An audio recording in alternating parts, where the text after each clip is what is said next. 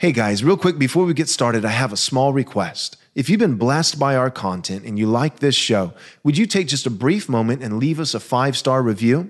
This is quite possibly the most effective thing that you can do to ensure that this content gets out to as many people as possible. Thanks. Jesus said, Man cannot live on bread alone, but from every word that proceeds from the mouth of God. You're listening to Daily Truth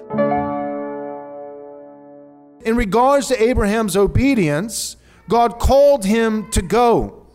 He called him to go to a land that he did not know. And the second half of verse 8 says, And he went out not knowing where he was going. When it comes to obedience by faith, uh, there are times when clarity and certainty seems to be absent.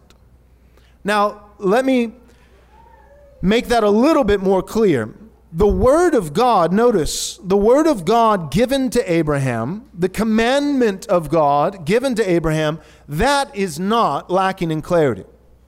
Abraham was not called to obey God not knowing what God had asked him to do, not knowing what commandment God had given to him. He knew exactly what God commanded him to do to leave his kindred, to leave the land that he was raised in, to leave his people, his country and, and to go into a land that the Lord would show him. What was uncertain was what kind of land that would be, who the inhabitants of that land would be, what, what the, the produce and the fruit of that land would be, where exactly that land would be located.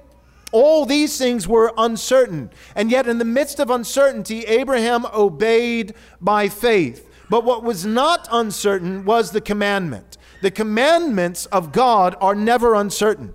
The commandments of God, I have found time and time again, are abundantly clear. In fact, God's law is, is far more clear than we are often willing to admit.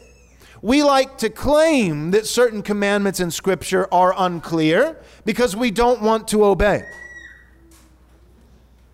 when it comes to God's law, when it comes to obedience to God's commandments, it's not complicated, but it's still hard.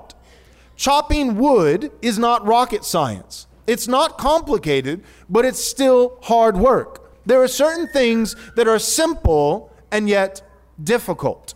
Not difficult because of complexity, not difficult because only the brightest and most high intellectuals among us can figure it out but there are things that are difficult nonetheless because they involve blood, sweat, and tears. They involve daily discipline.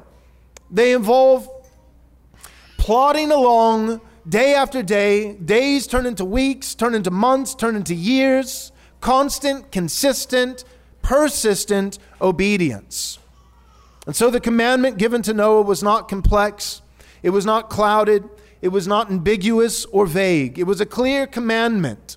The result of his obedience is what was unclear. Abraham did not know that if he obeyed, he did not know exactly what it would look like, what the result or the fruit of his obedience would be in specific terms. But he knew what God was asking him to do, and by faith, he obeyed.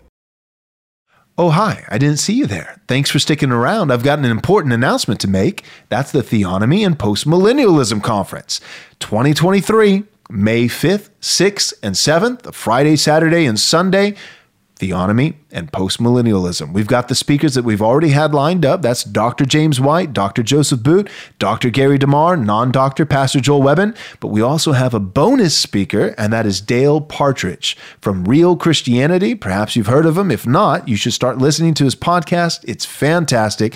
Dale Partridge is going to be joining our team. We're going to have live panels on Friday night and Saturday night where you'll be able to write in questions and get them answered. We're also going to have a catered barbecue barbecue, Texas style barbecue meal on Friday that's a part of your registration fee. All that is covered. So you need to get there. This is how you do it. Go and register right now at rightresponseconference.com. Again, that's rightresponseconference.com.